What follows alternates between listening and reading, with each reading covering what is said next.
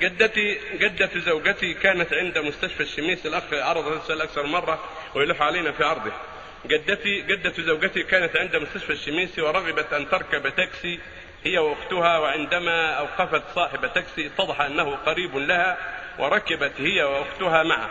وأعطوه الأجرة فرفض أن يأخذها منها وحلفت بأن عليها صوم سنة كاملة بأن يأخذ الأجرة منها ولكنه رفض.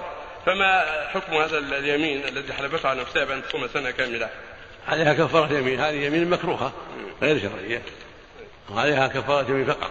يعني ما هو ما هو مقصودها الصوم مقصودها تلزم عليها كفارة يمين إطعام عشرة مساكين أو كسوتهم يكفي.